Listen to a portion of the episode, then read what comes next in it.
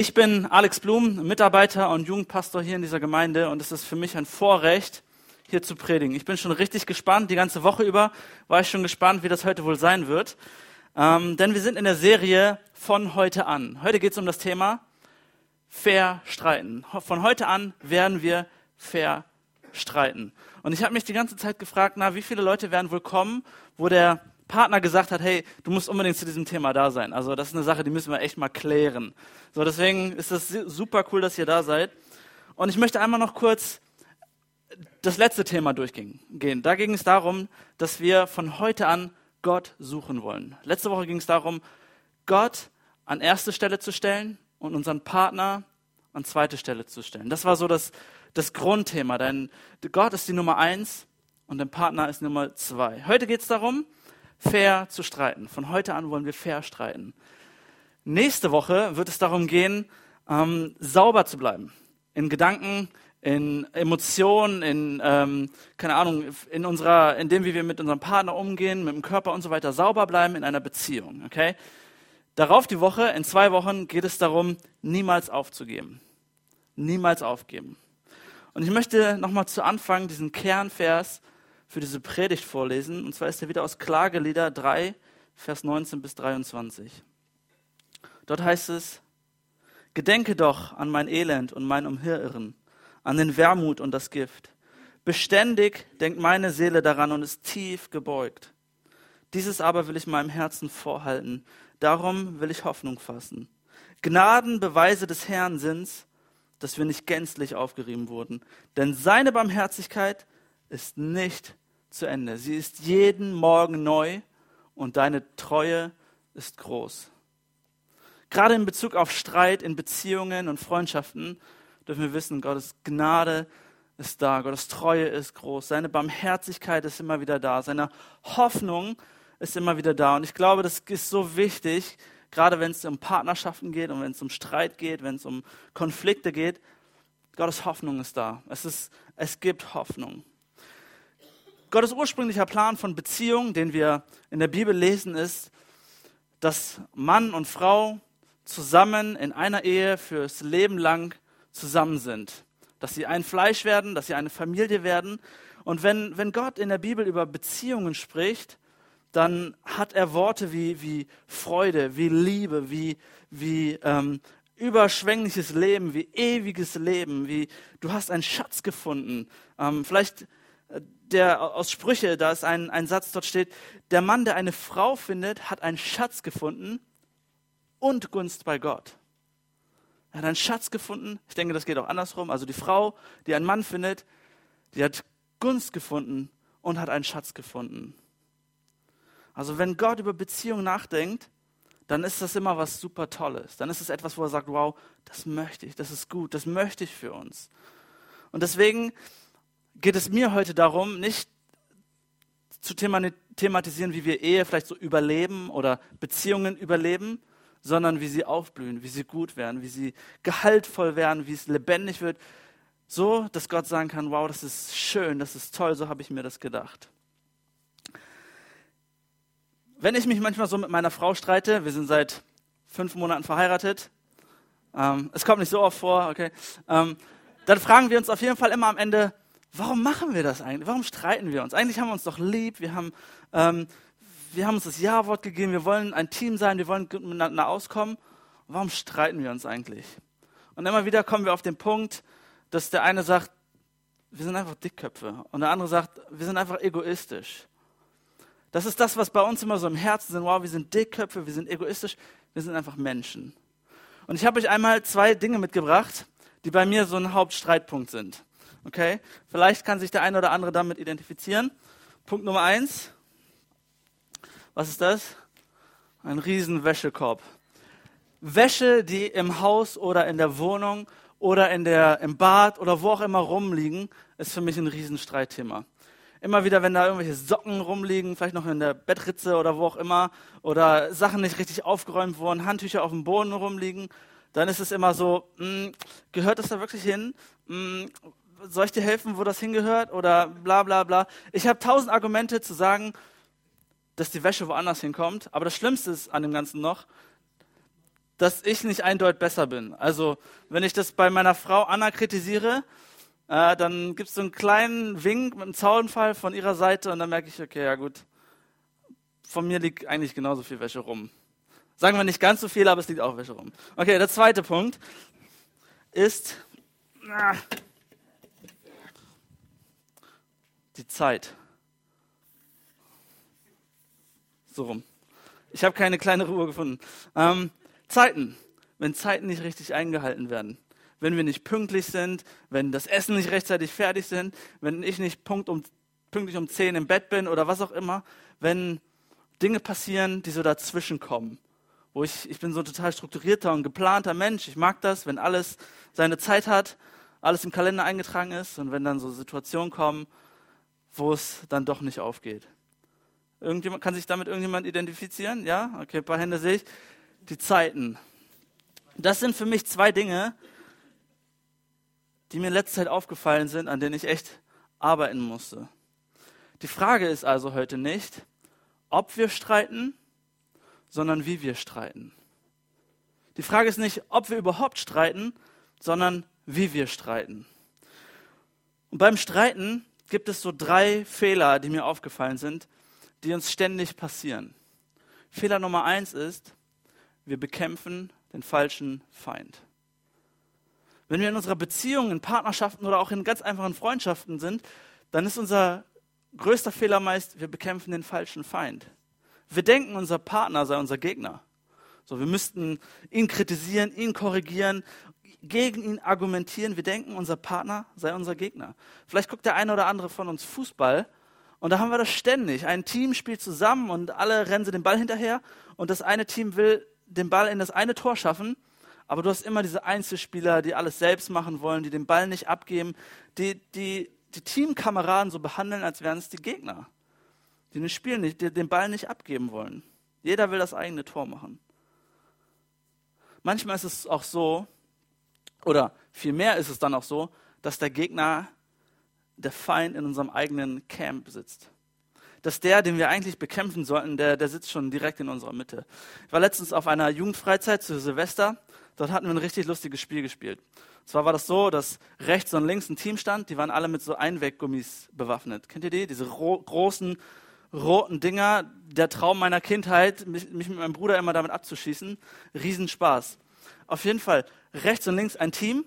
Und dann war es die Aufgabe, dass das eine Team es schafft, auf die andere Seite der, ähm, der Mannschaft zu kommen und etwas zu stehlen, einen, einen Rucksack oder sowas.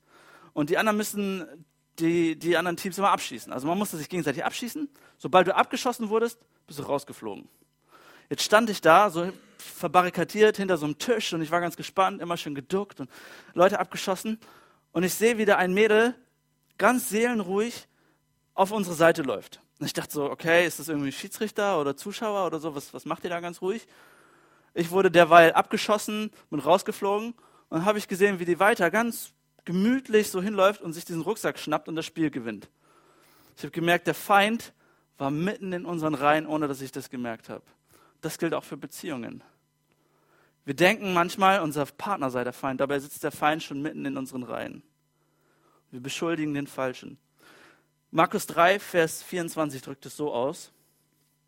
Jesus sagt dort, wenn ein Reich mit sich selbst im Streit liegt, kann dieses Reich nicht bestehen.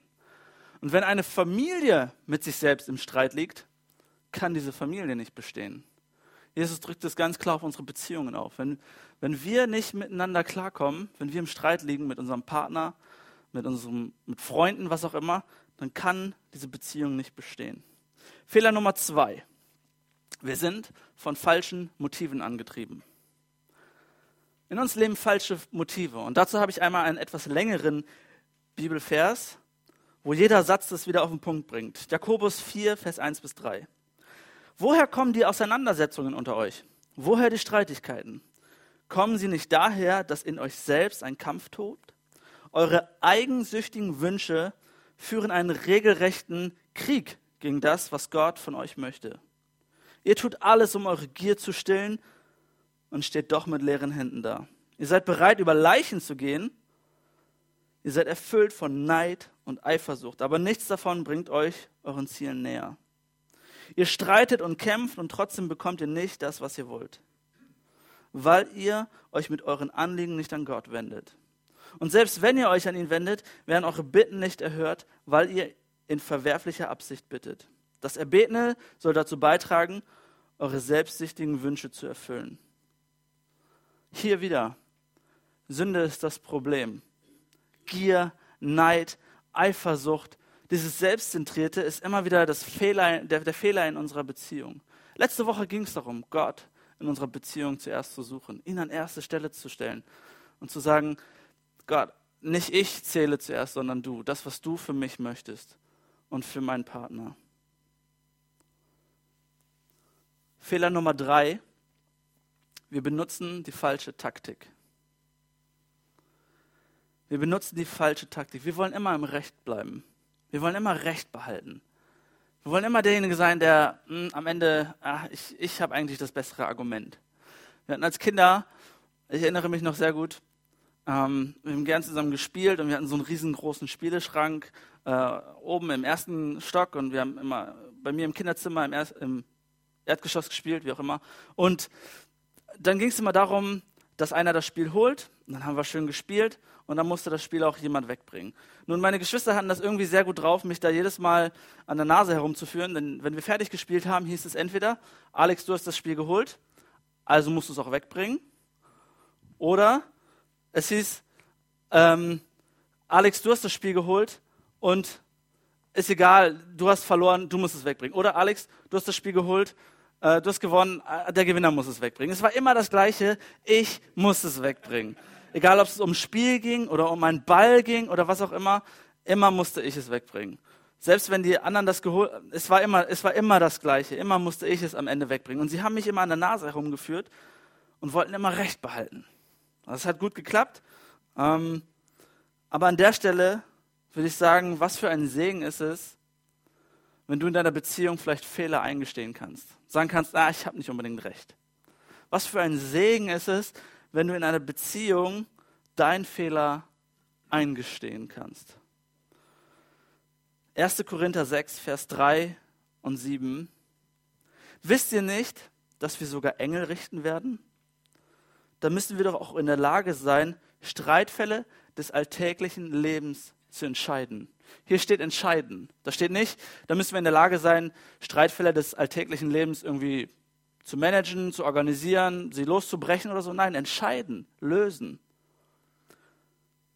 Dass ihr überhaupt gegeneinander vor, Gott Gericht, äh, nee, vor, vor Gericht zieht, ist schon eine Niederlage für euch alle. Warum seid ihr nicht bereit, euch Unrecht zufügen zu lassen? Warum könnt ihr es nicht ertragen, wenn jemand sich auf eure Kosten bereichert? Warum können wir das nicht ertragen, dass der andere einfach mal gewinnt oder, oder selbst wenn, er, wenn, selbst wenn er im Unrecht sein sollte, es einfach darauf beruhen zu lassen? Warum, warum können wir das nicht ertragen? Paulus sagt, warum könnt ihr es nicht ertragen, wenn jemand sich auf eure Kosten bereichert? Nun, in der Beziehung geht es wahrscheinlich nicht so oft ums Bereichern. Ne? Ich meine, man hat irgendwie ein Konto, ich weiß nicht, wie man sich da bei dem anderen bereichern will, aber Vielleicht geht es darum, dass du sagst, hey, immer bringe ich die Kinder ins Bett. Oder immer muss ich sauber machen, immer mache ich die Wäsche, immer bin ich pünktlich, ähm, immer muss ich Essen machen. Dass du sagst, ah, du bereicherst dich auf, auf meine Kosten, wenn man das so ausdrücken will. Weißt du, ich muss immer früher aufstehen und du darfst eine Stunde länger schlafen. Ich weiß nicht, was eure Dinge sind, aber das ist das, was Paulus meint, sich an dem anderen vielleicht bereichern und das einfach darauf beruhen zu lassen, zu sagen, es ist okay. In Sprüche steht, ein Freund, den du enttäuscht hast, ist schwerer zurückgewinnen als eine bewachte Festung. Wenn man sich entzweit, ist jede Tür verschlossen. Wenn man erstmal auseinandergegangen ist, dann, dann sind wir hartherzig, dann sind wir verschlossen. Jeder sucht seinen Vorteil. Wo ist es hin, dass wir sagen, ich will mich für den anderen aufgeben? Vielleicht hat der ein oder andere in seinem Ehegelöbnis das gesagt, ich will dich lieben, achten und ehren alle Tage meines Lebens. Wo ist das hin? Ich verspreche dir die Treue in guten und in schlechten Zeiten. Wo ist das hin, wenn wir so mit, mit unserem Partner streiten? Dieses, diese selbstzentrierte und egoistische Kultur, die wir manchmal leben, ist der Killer für jede Beziehung. Dieses Ich, mich, meiner, mir. Es geht um meinen Komfort. Es gibt eine Person, die hat das sehr gut vorgelebt, was es bedeutet, sich selbst aufzugeben, treu zu sein, alle Tage seines Lebens. Diese Person ist als heiliger Gott aus, dem Himmel, aus dem Himmel gekommen, ist auf diese, auf diese Erde gekommen als Mensch, hat alles aufgegeben, seine Macht niedergelegt. Und das, was wir immer so versprechen, unser, unser Versprechen, diese Liebesbekundungen, die hat diese Person, Jesus Christus, hat sie erfüllt, hat sie eingehalten. Da, wo wir uns manchmal von unserem Partner entfernen und nur auf unsere Vorteile achten, da entfernen wir uns auch von Gott, wenn wir nur auf unsere Vorteile achten. Und ist es dann nicht so, dass in jeder Beziehung, in jeder Beziehung, wo man sich streitet, da trägt auch einer von beiden die Konsequenzen?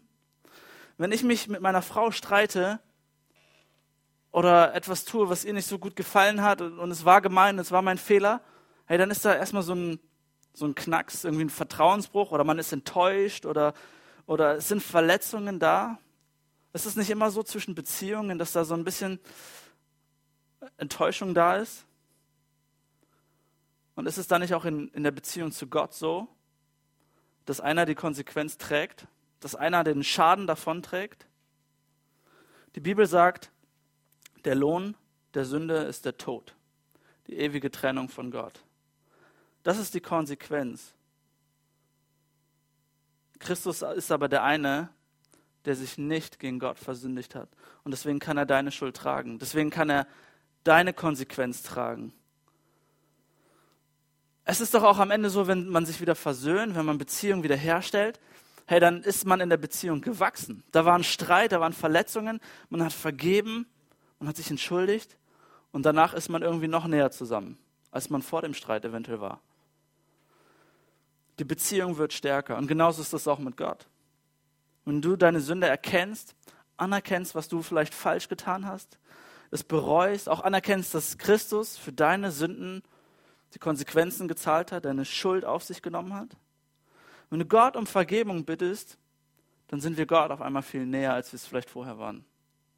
Dann sind wir in unserer Beziehung zu ihm wieder richtig nah. Ich glaube, die Bibel sagt auf jeder Seite, kehr um, komm wieder zu mir ich, ich vergebe dir deine Sünden, ich, ich, möchte dich, ich möchte diese Beziehung wiederherstellen. Ich glaube, die Bibel möchte, dass wir, oder Gott möchte durch die Bibel, dass wir wieder zu ihm zurückkommen. Manchmal frage ich mich so, okay, als Pastor musst du das predigen, Alex. Manchmal denke ich, hey, so in diesem ganzen Christentum und diese Religion, irgendwas musst du ja erzählen. Und, und klar, ich kann jetzt nicht irgendwas dagegen erzählen, das ist, ist logisch. Ähm, aber manchmal denke ich, okay, Leute, denken vielleicht, als in, in Kirche und als Pastor musst du das auch sagen. Die Sache ist viel eher, Gott, Gott stellt hier kein System auf und als Pastor möchte ich auch kein System oder, oder eine, eine Theologie aufstellen, sondern sagen, Gott liebt dich von ganzem Herzen. Das ist der Grund. Ich, er sagt das nicht, damit die Bibel einen Sinn ergibt, sondern weil ich glaube, dass Gott Beziehung liebt, dass er dich liebt, dass er eine tiefe Beziehung zu dir haben möchte und dass das im Vordergrund steht. Der Kernsatz für heute, den wir alle mitnehmen dürfen, lautet, gesunde Paare kämpfen für Lösungen. Ungesunde Paare kämpfen, um zu gewinnen. Gesunde Paare kämpfen für Lösungen. Ungesunde Paare kämpfen, um zu gewinnen. Gesunde Paare haben nicht das Ziel, irgendwie gegen den falschen Feind zu attackieren, ähm, Sie haben nicht das Ziel, mit falschen Motiven da voranzugehen oder die falsche Taktik anzuwenden. Nein, gesunde Paare möchten eine Lösung schaffen, eine gute Lösung. Nun, es gibt eine Taktik, die sehr einfach ist. Und die drückt sich in einem Vers in der Bibel aus. Und da möchte ich einmal drei, drei Kernpunkte rausnehmen, die uns helfen sollen, fair zu streiten, fair mit unserem Partner umzugehen. Das ist Jakobus 1, Vers 19. Dort steht, Denkt daran, meine lieben Geschwister, jeder sei schnell bereit zu hören, aber jeder lasse sich Zeit, ehe er redet, und erst recht, ehe er zornig wird. Nochmal, jeder sei schnell bereit zu hören, aber jeder lasse sich Zeit, ehe er redet, und erst recht, ehe er zornig wird. Punkt 1 ist also, stopp und hör gut zu. Stopp und hör gut zu. Wir müssen lernen, zuzuhören. Sprüche 18, Vers 2 sagt, ein Dummkopf bemüht sich gar nicht erst, etwas zu begreifen. Er will nur jedem zeigen, wie klug er ist. Okay, ein Dummkopf, den, den, das interessiert ihn gar nicht erst, was der andere denkt oder meint oder wie das zu verstehen ist. Er will einfach nur zeigen, wie klug er ist. Vielleicht sagst du an dieser Stelle, Alex, hast du dich schon mal mit meinem Partner unterhalten? So, wenn du sagst, stopp und hör gut zu, das mach mal mit meinem Partner, das ist unmöglich.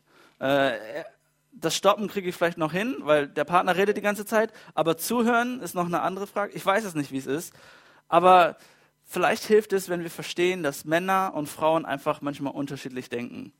Na, Männer denken so, ähm, wie vielleicht eine Kommode. Sie haben so Gedanken, da ist eine Kommode, da hast du zehn Schubladen, du machst eine Schublade auf, da ist Arbeit drin. Schublade auf, Schublade zu. Du hast eine Schublade, da ist einfach Beziehung, Familie drin, eine da ist Essen drin, eine da ist Fußball drin, was auch immer. Die Männer denken in so Kasten, in so Schubladen. Bei Frauen, ich habe es nur gehört, soll kein Vorurteil oder so sein, da macht man einen, einen Schrank auf und dir kommt alles entgegen. Da kommen alle Gedanken, da kommt alles dir entgegen und alles ist auf einmal, okay? Mann und Frau sind einfach unterschiedlich. Das ist kein großes Geheimnis. Das ist auch nicht schlecht, aber wir müssen lernen, miteinander zu reden. Wir müssen lernen, einander zuzuhören. Vielleicht hilft es da als Tipp, das Gesagte zu wiederholen. Vielleicht zu fragen, ich verstehe, dass du dich so fühlst, wenn ich das und das tue. Vielleicht denkst du, Alex, das klingt sehr dumm und sehr langweilig und nach Grundschule und so. Ähm, ja, vielleicht ist das aber auch hilfreich für deine Beziehung. Vielleicht ist die Alternative, dass deine Beziehung an die Wand fährt, wenn du deiner Frau oder deinem Mann nicht zuhörst. Als Tipp einfach mal zu sagen, hey, hast du das und das gemeint? Ist das so und so zu verstehen?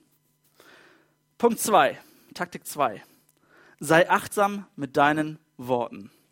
Sei achtsam mit deinen Worten. Jeder lasse sich Zeit zu reden. Sprüche 21, Vers 23. Überlege deine Worte und dir bleibt viel Ärger erspart. Das mussten vielleicht manche von uns schon auf die harte Tour lernen, ich ja. Ähm, überlege deine Worte und dir bleibt viel Ärger erspart. Wir kennen alle dieses Sprichwort, Reden ist Silber, Schweigen ist Gold. Ähm, ja, es gibt noch ein anderes, Reden ist Silber, viel Reden ist Blech. Ähm, es muss immer auf die richtige Situation angewandt werden. Manchmal ist viel Reden einfach nicht sehr sinnvoll. Vielleicht da als Tipp, sich zu fragen, gerade wenn es im Streit ist oder so, zu fragen, das, was ich gerade sagen will, soll das muss das überhaupt gesagt werden? Ist das, ist das wirklich gut für meinen Partner, dass ich das jetzt sage? Und wenn du sagst, ja, es ist, es ist eigentlich wichtig, frag dich, muss es jetzt gesagt werden? Ist es für jetzt wichtig? Ich habe ich hab, musste mir das die letzten Jahre so antrainieren. Wirklich zu sagen, ich sage lieber nichts, bevor ich was Falsches sage. Ich halte lieber meinen Mund und komme erstmal runter und sortiere meine Gedanken und merke nach fünf Minuten, Alex, es ist alles halb so wild. Deine Wäsche liegt genauso viel in der Wohnung rum. Du bist auch häufig zu spät. Ähm, es ist alles halb so wild. Und dann in Ruhe darüber zu reden. Es gibt auch so zwischen mir und meiner Frau, wir sind unterschiedliche Streiter. Ich bin eher so dieser ruhige, der sich zurückzieht, runterfährt und am liebsten das Thema totschweigt. So, es erledigt sich schon irgendwie von selbst. Ähm, da gibt es aber auch die lauten Streiter, die einfach alles aussprechen. Nicht, nicht, dass sie irgendwie schreien würden, sondern sie, sie sagen einfach, was Sache ist. Wieder, wir müssen lernen, miteinander zu reden. Mittlerweile gesteht mir meine Frau ein, dass ich sage, okay, ich brauche erstmal meine fünf Minuten, um runterzukommen. Und ich sage dann aber auch, okay. Und dann reden wir aber auch. Das, das, so wie man miteinander redet, wie man miteinander kommuniziert, so muss man auch die, die Balance finden. Und dann müssen wir in unserer Ehe, an unseren Beziehungen in konfliktfreien Zeiten arbeiten. Mal fragen, hey, wie mache ich mich so? Okay, klingt vielleicht auch komisch, aber zu fragen, hey, sag mal, ich möchte ja auch als im Charakter vorankommen, so ich möchte ja auch irgendwie in meinem Leben vorankommen. Gibt es irgendwas, was dir an mir auffällt, wo ich vielleicht daran arbeiten muss, was, was ungünstig ist, was du vielleicht in Liebe erträgst, aber bei anderen vielleicht manchmal komisch aufstoßen kann? Und dann das nicht ausnutzen. Nicht irgendwie ähm, ja, richtig reinhauen. Achtsam mit Worten zu sein, das ist wichtig. Nicht irgendwie den, denjenigen zu betiteln mit komischen Beleidigungen oder komischen Spitznamen. Gut ist es auch, wenn du Dinge vermeidest wie nie und immer. Immer machst du das und nie machst du dies. Schreien ist auch nicht so die beste Möglichkeit, äh, Konflikte auszutragen. Historisch werden, damals und du hast schon immer. Ganz schlimm ist es, mit Scheidung zu drohen. Ich hoffe, es ist bei niemandem so weit, aber mit Scheidung zu drohen ist ein No-Go. Und genauso dumm ist es auch, mit der Bibel zu kommen, Bibelsprüche zu kommen, zu sagen, es ist besser, ne, ich lasse es lieber. Ähm, das geht für niemanden gut aus, denn eventuell hat dein Partner einen besseren Spruch und dann und das ist nicht mal biblisch und aus dem Kontext gerissen. Also, Sei achtsam mit deinen Worten. Punkt 3. Halte deinen Zorn unter Kontrolle. Halte deinen Zorn unter Kontrolle. Epheser 4, Vers 26 sagt, wenn ihr zornig seid, dann versündigt euch nicht. Legt euren Zorn ab, bevor die Sonne untergeht. Legt euren Zorn ab, bevor die Sonne untergeht. Das heißt nicht, bevor du schlafen gehst. Vielleicht sagt der eine dann, ja gut, dann gehe ich halt heute nicht schlafen. Die Sonne ist zwar untergegangen, aber ich gehe nicht schlafen. So kann ich meinen Zorn behalten. Ähm, nein, das steht, bevor die Sonne untergeht. Was im Winter sehr praktisch ist. Dann musst du schnell vergeben. Du entscheidest, ob du zornig bist. Manchmal denken wir, das sei so eine Emotionssache. Ich bin voll aufgebracht und ich kann nicht anders und ich muss. Nein, ich habe mich entschieden, mich nicht darüber zu ärgern, dass Wäsche in der Wohnung rumliegt. Ich habe mich entschieden, mich nicht zu ärgern, wenn wir irgendwie zu spät sind. Nicht zornig zu sein. Hey, das ist eine Herausforderung, das ist anstrengend, auch wenn ich bekennen muss, dass ich die gleichen Macken selbst an mir habe. Ähm, aber das ist großenteils auch eine Entscheidung zu sagen, ich mache das nicht. Schließlich glaube ich, dass wenn du in einer Beziehung bist oder in einer Ehe bist, dann hast du auch nicht alles nur auf Emotionen gegründet, sondern manchen Dingen auch eine Entscheidung getroffen und gesagt, ich entscheide mich dazu, dir ein Leben lang treu zu sein hey, das ist eine Entscheidung. Du kannst dann nicht im nächsten Moment sagen, ah, das ist aber eine Emotion und jetzt bin ich immer sauer und zornig. Das sind die drei Punkte. Dass wir stoppen und gut zuhören, dass wir achtsam mit unseren Worten sind und dass wir unseren Zorn unter Kontrolle haben. Vielleicht bist du jetzt heute hier und denkst so, Alex, bei mir läuft alles gut. Auch letzte Woche das Thema Gott suchen, gemeinsam Gott suchen. Hey, das freut mich tierisch wenn bei dir Beziehung gut läuft, dann möchte ich dich einladen, ein Vorbild für andere zu sein.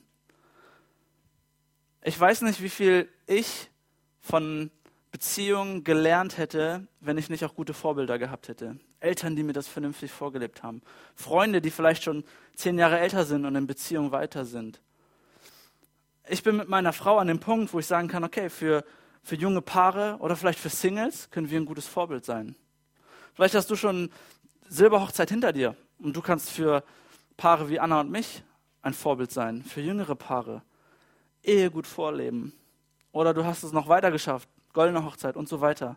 Wir können immer ein Vorbild sein mit dem, was wir gut machen. Und vielleicht sitzen andere Leute hier und sagen, andere von euch, bei mir ist es eher so eine gefährliche Abwärtsspirale. Es geht alles den Bach runter und ich brauche wirklich Hilfe. Dann möchte ich dir sagen, dafür sind wir als Gemeinde da, dass wir helfen, dass wir beten, dass wir vor Gott kommen. Dafür haben wir Seelsorger während des Gottesdienstes, nach dem Gottesdienst, dass wir Gespräche einfach haben, Mut zu sprechen, weil ich glaube, dass Gott einen Unterschied machen kann.